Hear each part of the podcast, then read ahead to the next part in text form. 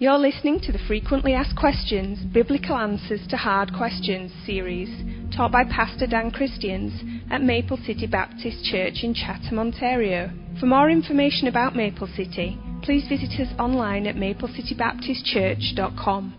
All right, we're about to address a topic that is it's a difficult topic. I mean, at least it's difficult to speak about in our culture simply because there is such a pushback from the other side and as Christians, when we speak about homosexuality, we find ourselves in a place where every time we speak about the subject, we are labeled as intolerant and bigoted and and even our attitude toward homosexuals is seen by the world as something that's evil and wicked.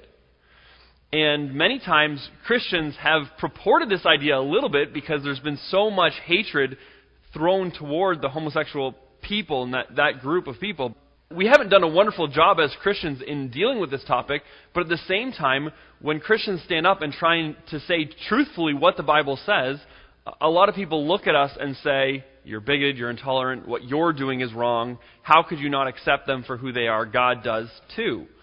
And so it's a very difficult topic to speak about, and I, I want you to know that I do recognize the deep emotions that people have about this topic.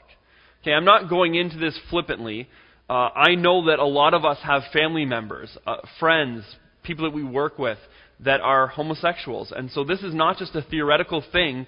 And 50 years ago, this talk would have been a lot more theoretical. It would have been like if we had a homosexual. And now, most of us know at least one or a, a few homosexuals.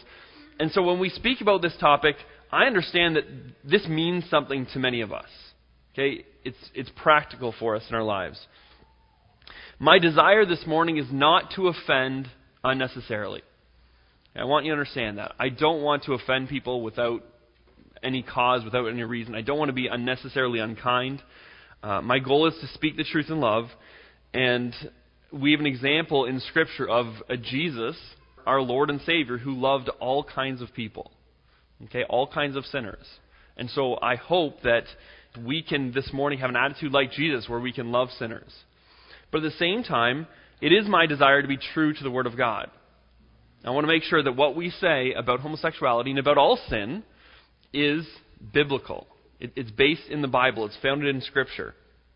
Okay, I personally have made God's Word my authority eh, for my morality, and so I, I hope this morning when I come, I can speak from a place where I'm not speaking from my own logic, from my own understanding, um, from my political alliances or, or any of those things. If it was a political decision to speak this way, it would be a foolish political decision. All right? Uh, I, I'm hoping that I can speak just from the foundation of the Word of God and that alone. And so that's going to be what we're trying to do. Now, one might ask this question Why would you single out a topic, one sin like homosexuality, to the neglect of others? Are you going to speak a lesson on every single sexual sin? Are you going to have a lesson on pedophilia? Are you going to have a lesson on uh, uh, adultery? Are you going to have a lesson on other sins that aren't sexually related? Is your plan eventually to just cover every single sin? Well, the answer is no. My plan is not to cover every single sin in this frequently asked questions class because right now I think the most frequently asked question is about homosexuality in our culture. And there is one difference that homosexuality has compared to other sins, and that is just the fact that in our culture, we have a world that is embracing it as virtue, when the Bible says that it's vice. And so when we're living in a culture where everybody around us is trying to say that this is right, and the Bible says that this is wrong, then I think it's an important question for us to address as Christians so that we can speak about it biblically, from biblical foundation. Now, other sins, other sexual sins, the world does not generally uh, embrace as virtue.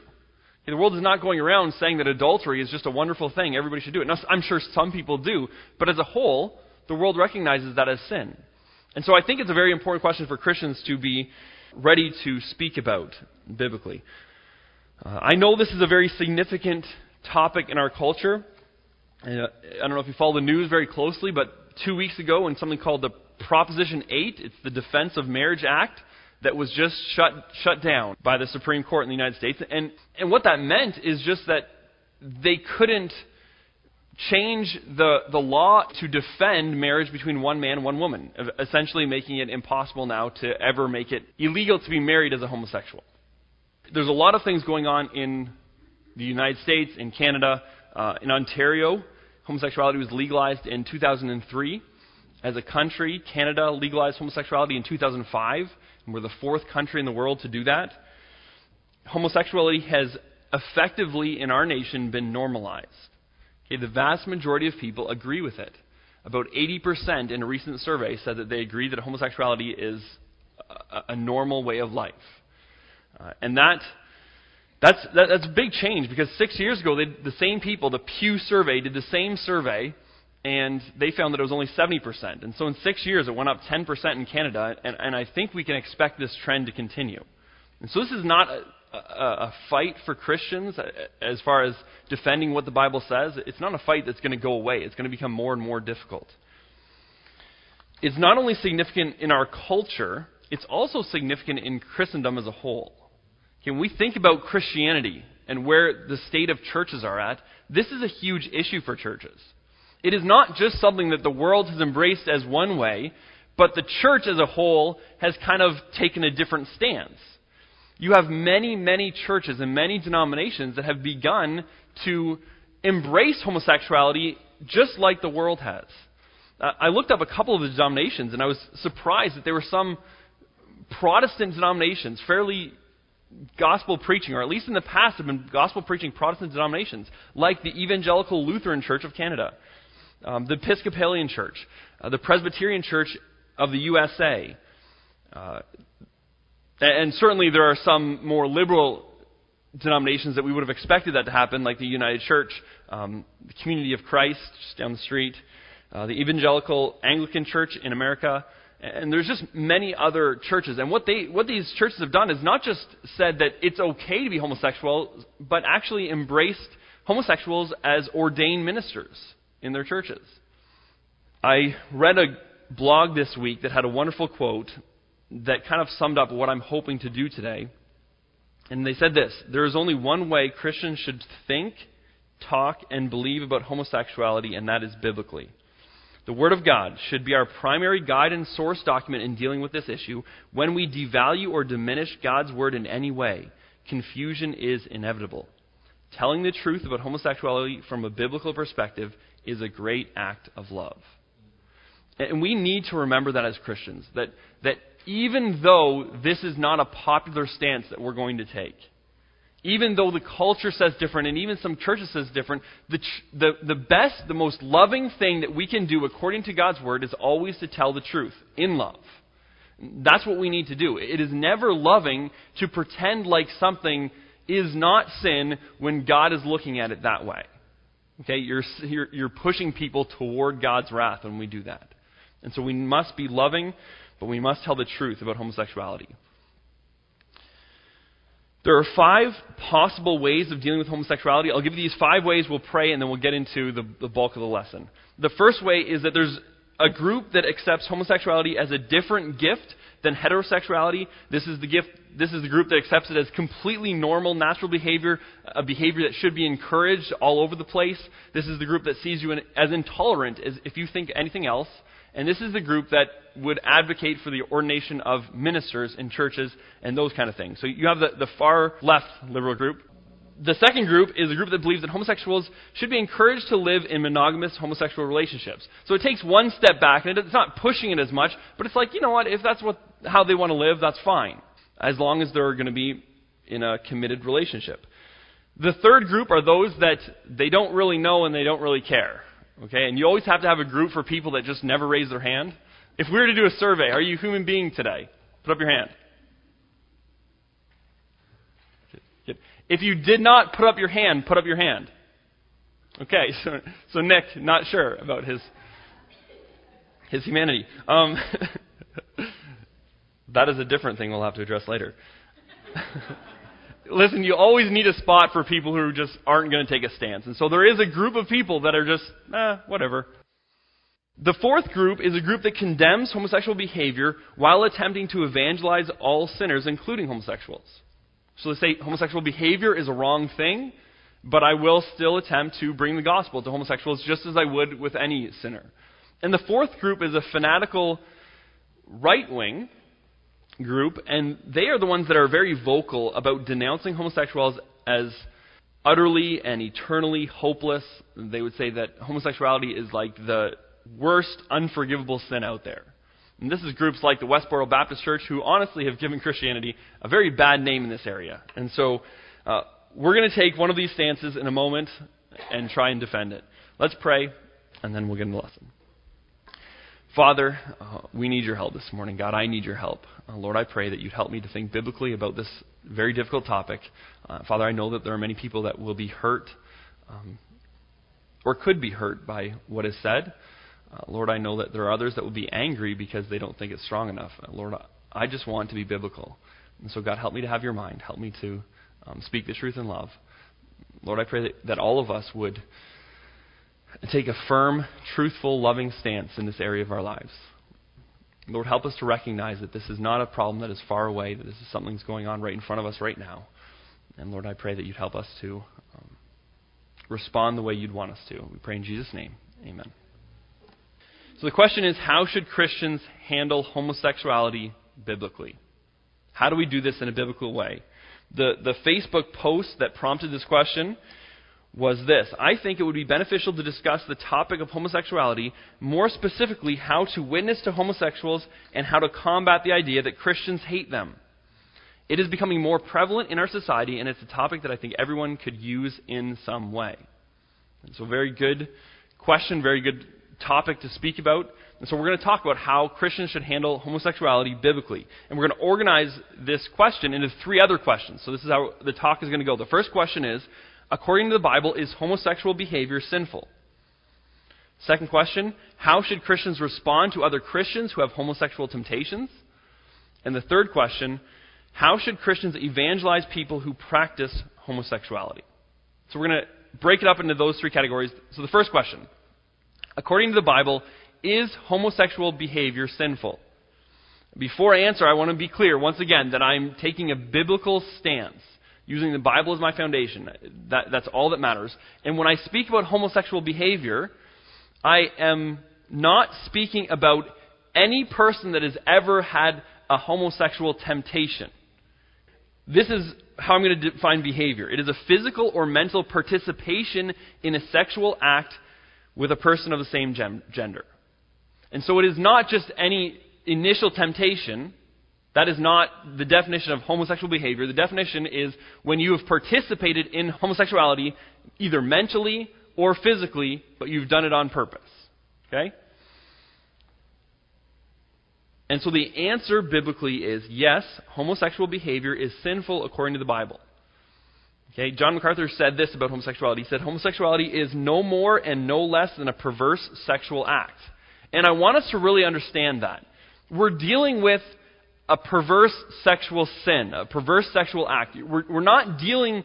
See, oftentimes when you talk about homosexuals, you have you've labeled them, and they've labeled themselves, and it becomes their identity. And so it's not a behavior that they're taking part in. It's not a specific sin. It's just who they are. But when we look at the Bible and we look at what homosexuality is according to the Bible, we're not dealing with a person and who they are. You're dealing with just a sin that they're uh, taking part of. Okay, and it's very important for us to, to realize that because we don't classify everybody else based on one sin they participate in, right? Especially other Christians. We don't do that.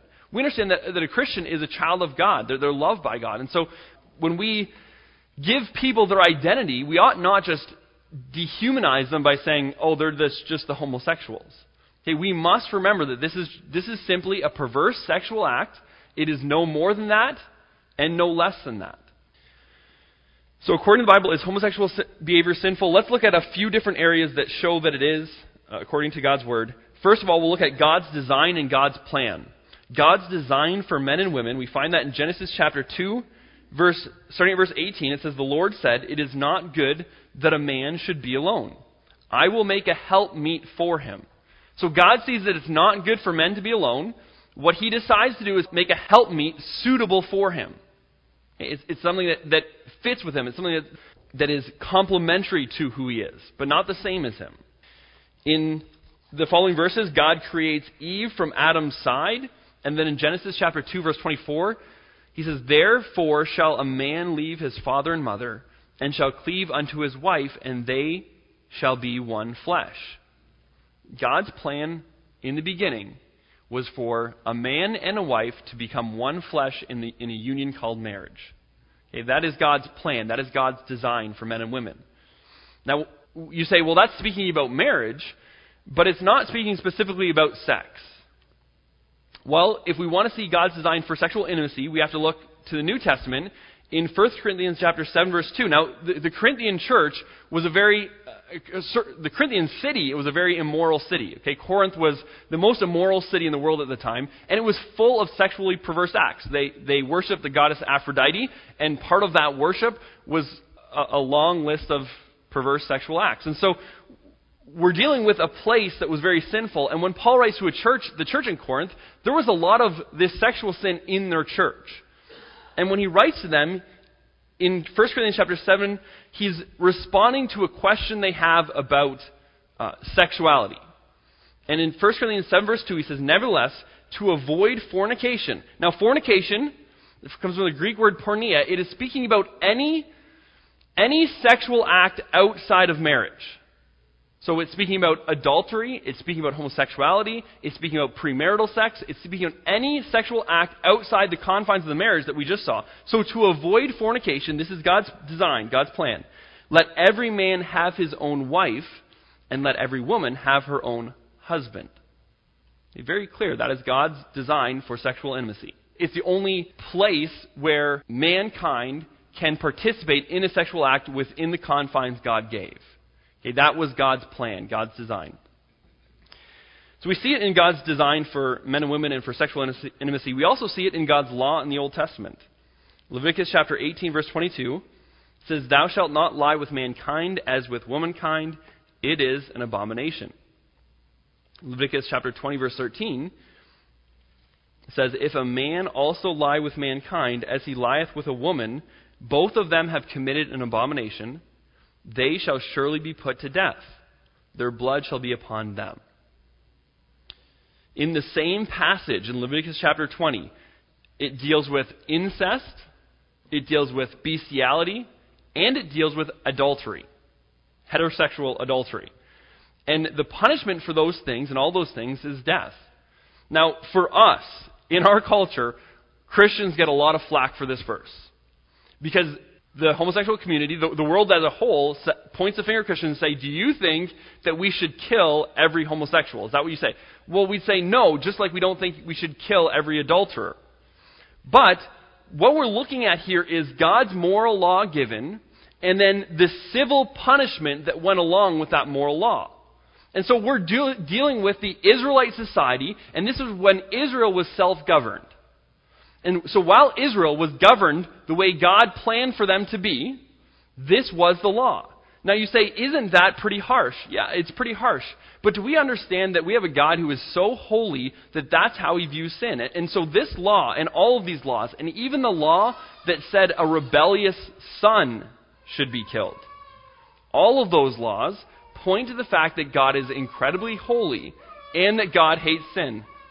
I say that rebellious sons are going to be killed, and the baby starts crying. That's ironic. Or maybe not. So we must understand that this is a moral law, okay? And we know that because the only laws that had punishments of death were moral laws. And so it is a moral law, but he's giving a civil punishment that is not designed for all times and in all places. Okay, when Jesus was alive, Israel did not practice this because they were under Roman government. And nowadays, we wouldn't expect to practice anything like that. All right? So the punishment was severe, but it demonstrated the, the holiness of God and God's hatred for sin. And that is true for many sins, not just homosexuality. So we see God's law in the Old Testament. Then we move to the New Testament. Romans chapter 1, verse 18 says, For the wrath of God is revealed from heaven against all ungodliness and unrighteousness of men who hold the truth in unrighteousness. So he begins this passage, this section, saying that God's wrath is revealed from heaven against ungodliness and unrighteousness. And then he goes on in the next few verses to start naming those sins of unrighteousness. We get down to verse 26 in Romans chapter 1. It says, For this cause God gave them up unto vile affections. For even their women did change the natural use into that which is against nature. And likewise also the men, leaving the natural use of women, burned in their lust one toward another, men with men, working that which is unseemly, and receiving in themselves that recompense of their error which was meet. Okay, verses very clearly denouncing lesbianism and gay homosexuality.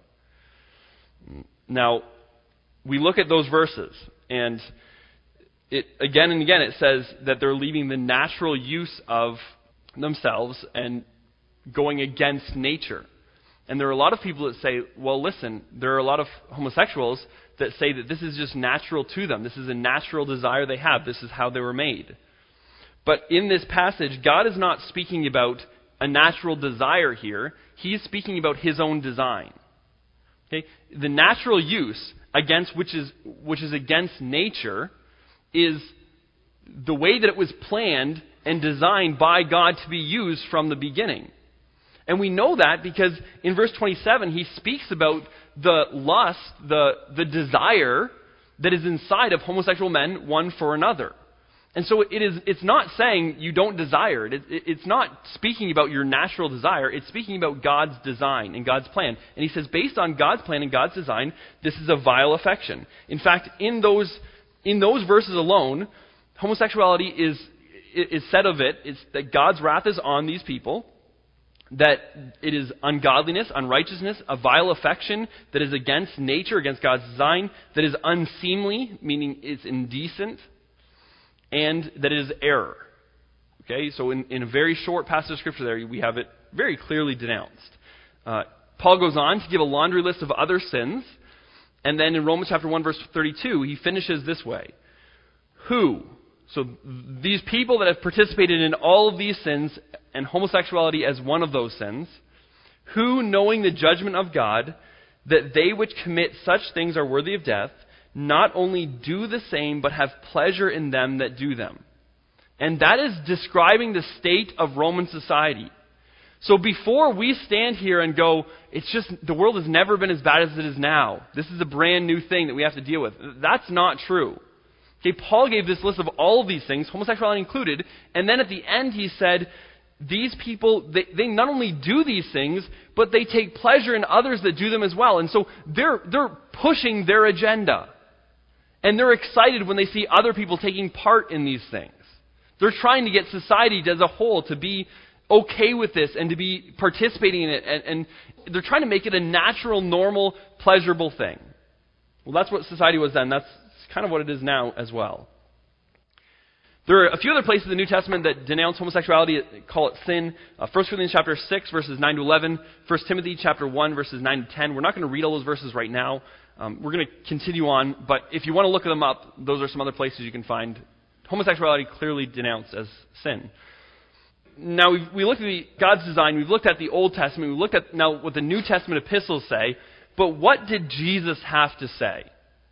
There are many people that say, I'm a follower of Jesus, or, or I'm a Christ follower. That's the new lingo. So I'm a Christ follower, and I just do what Jesus said, and Jesus was never against homosexuality. My question is did he say that? Did Jesus say that he wasn't against homosexuality? Nowhere in the Bible did he say he wasn't. And so what, what they're saying is Jesus never explicitly denounced the sin of sexuality, so obviously he was okay with it. Okay? He didn't denounce it, so since he didn't call it out as sin explicitly, then we should just assume that even though the rest of the Bible condemns it, Jesus was okay with it. And that's what a lot of people think. But here are some of the facts. It is true that Jesus did not name homosexuality explicitly as a sin. That's true. He did not affirm or deny it as sinful explicitly. Jesus also did not speak about rape, incest, pedophilia, polygamy, or bestiality explicitly. None of those sexual sins. And yet, most people that say homosexuality is okay would look at that, that list of sins and say, no, Jesus was clearly against those sins because it was in the Bible. Because that's the nature of God, His moral law. Jesus did denounce sexual sin. In Matthew chapter 15, verse 19, he says, For out of the heart proceed evil thoughts, murders, adulteries, fornications. And remember what we t- said fornication was? Fornication is any sex outside of marriage between one man and one woman. And, and so when we take that as a definition of fornication, there Jesus did say that that's an evil thing that comes out of an evil heart. Any type of fornication, any, any type of relationship outside of the confines of marriage. So Jesus did denounce sexual sin. Jesus did affirm God's design in creation. In Matthew chapter 19, verse 4, he said, and he's speaking to the Pharisees, he says, And he answered and said unto them, Have you not read that he which made them at the beginning made them male and female? And he said, For this cause shall a man leave his father and mother, and shall cleave unto his wife, and they twain shall be one flesh. So Jesus did affirm God's design in marriage. He did affirm the Old Testament law as authoritative. In Matthew chapter 5 verse 17 he says, "Think not that I'm come to destroy the law or the prophets, I am not come to destroy but to fulfill." Okay, later on he said every single jot and tittle will be fulfilled. And so he didn't come to destroy the law. A lot of times we erroneously think that that Jesus came and now the law doesn't mean anything anymore. No, the law was always designed to lead us to Christ. The law always revealed to us who God is. The character of God is seen in the law. And so Jesus didn't come to just destroy the entire law. He came to fulfill the law and then to give us grace. But he did affirm the Old Testament law as authoritative. And so anything that was said and anything that was called a sin then, we should assume still that God would call that a sin now, any part of his moral law. Jesus did promise that the Holy Spirit would guide them into all truth in John chapter 16 verse 12. And so when we say that he didn't explicitly condemn homosexuality, he did say, but I will send the Holy Spirit. The Holy Spirit will guide you into all truth. Basically, I don't have time to tell you every single thing, but the Holy Spirit will come along and, and he'll help you. And he'll lead you into all truth. And so when we read Romans, we read 1 Corinthians, we read 1 Timothy, we can say in all those places that, that is the answer of Jesus' promise that the Holy Spirit would guide us into all truth. And that's the all truth that he would guide us into. And finally, Jesus is the living Word of God. Okay, it's not just the red letters in the Bible that count. It's not just what Jesus said. Jesus, in John chapter 1, said Jesus is the Word. He is the Word made flesh. And so Jesus did not just write what he said. The entire Bible is the Word of God. Christ is God. And so, if you want to know what Jesus says about homosexuality, you have to take all of Scripture into context. So that, that's, that's a very brief biblical view of homosexuality. I want you to understand, too, that this is a brief, I'm going through this very quickly. There, there could be a lot more said in this area. But what I want to do before we continue to go on is address some of the arguments that are made by pro homosexual interpreters. Because there are many people in, in, these churches that we've already mentioned that they look at the Bible and they come to a different conclusion. They, they do not view homosexuality as a sin. They, they don't think that the Bible teaches it is clearly a sin, and they think for our culture today we should accept it as a church as just a normal behavior. And so, what do, what do those people say to defend their position? I'm going to give you five possible arguments. I'm, I'm sure there are more, but here's the most popular. The first one is that the prohibition against homosexuality is made to a different culture. And so this prohibition against homosexuality was culturally relevant, but at this point, society has progressed to the point where we're ready to accept homosexual behavior as normal. And, and listen, it is true that there was a different culture then. But we are dealing with the same humanity. And we're dealing with the same God. Humanity is just as fallen as it has ever been. We should expect the same sins, and we have the exact same God with the, with the same moral attributes. The same things that were morally wrong in the Old Testament are, are morally wrong today. And so, in, in these wicked cultures of the Old Testament, we're talking about the, the Canaanites that surrounded Israel and the Greek and Roman world. In those cultures, homosexuality was accepted as, as a, a normal practice. In fact, the Canaanites and the, the worship of Aphrodite in Corinth and around the world in different places in all those days, they used homosexuality as part of their worship. And so, what these pro homosexual interpreters say is well, the prohibition is against them in a different culture, and the reason that they that God had this prohibition against homosexuality was because it was tied to idolatry. And so, because they used it in the practice of idolatry, then it was wrong. But if, if it wasn't associated with idolatry, it would have been okay. And so now we don't associate it with idolatry, so it's, it's okay now. Okay? The problem with that argument is, first of all, the Bible never makes a distinction. The, the Bible never says anything about the fact that it's, it's only in cases where it's tied to idolatry. It just gives blanket condemnation statements. The second part of that is um, heterosexual prostitution was also a part of the idolatrous practices, but it is never denounced as a sin for Israel in the confines of marriage. And so the Bible does not limit the condemnation of behavior to idolatrous practices, so we should not either. The second, sorry, the second one was the Bible is only, only condemning homosexual prostitution. Yeah, it goes along with what we've just said. And that's, that's the link between homosexuality and, and the worship of false gods.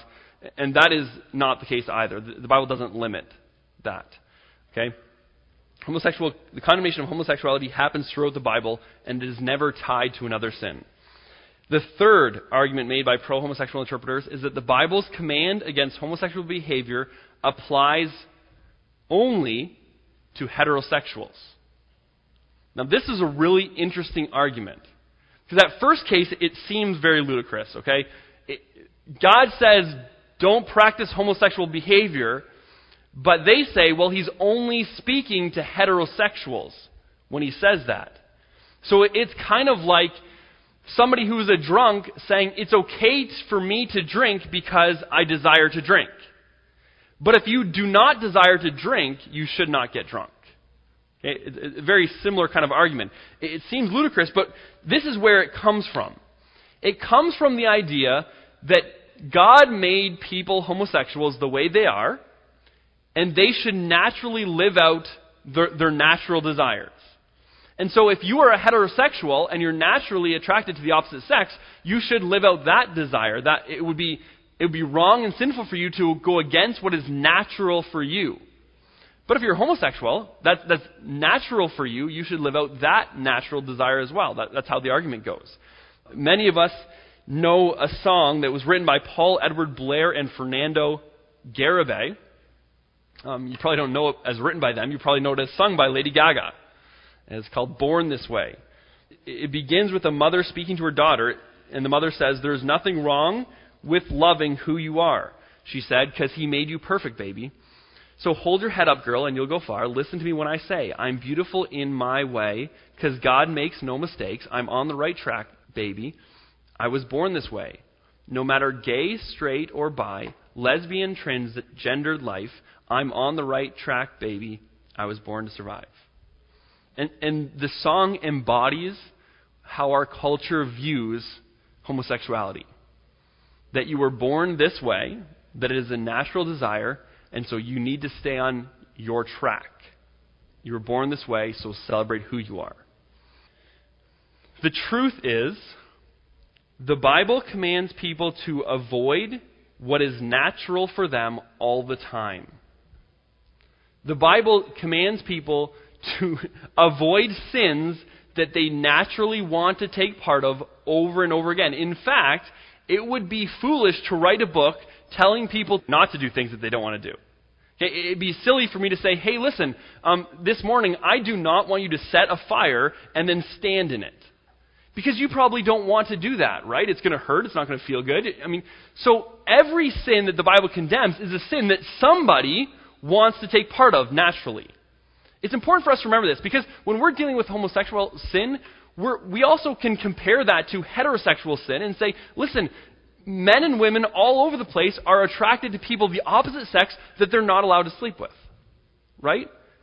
Teenage boys deal with this all the time. But it's not just men. Women do as well. Okay? And there and you could make the same argument about almost everything. Is it okay for a man to rape a woman because he naturally wants to do that? Well, no.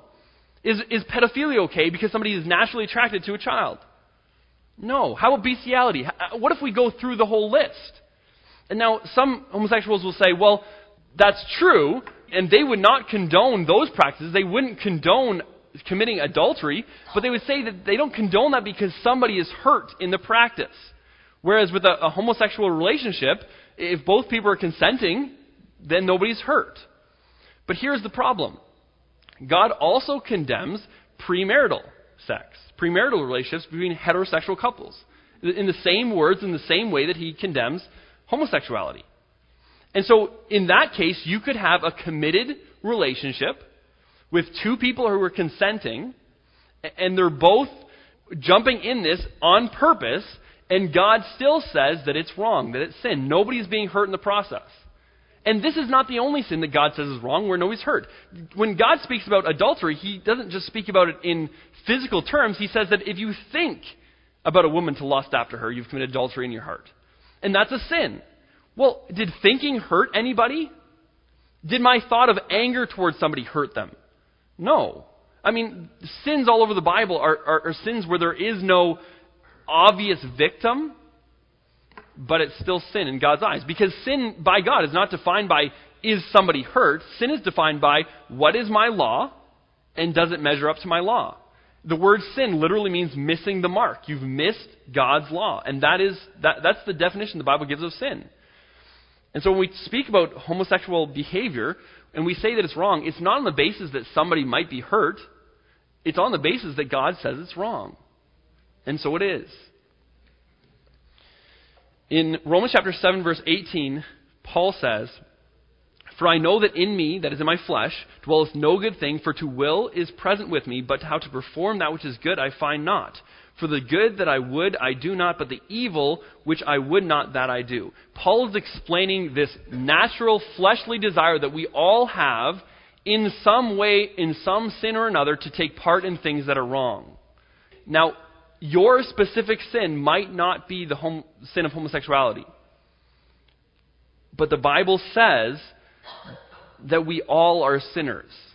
And we all have temptations, natural temptations that are in fallen mankind to do things that are, that are wrong, that are sinful. Just because they come naturally does not make them okay. Number four, this is the fourth objection that some Bible interpreters make to explain why homosexuality homosexual behavior is okay. They say the Bible is referring to homosexual behavior in non committed relationships.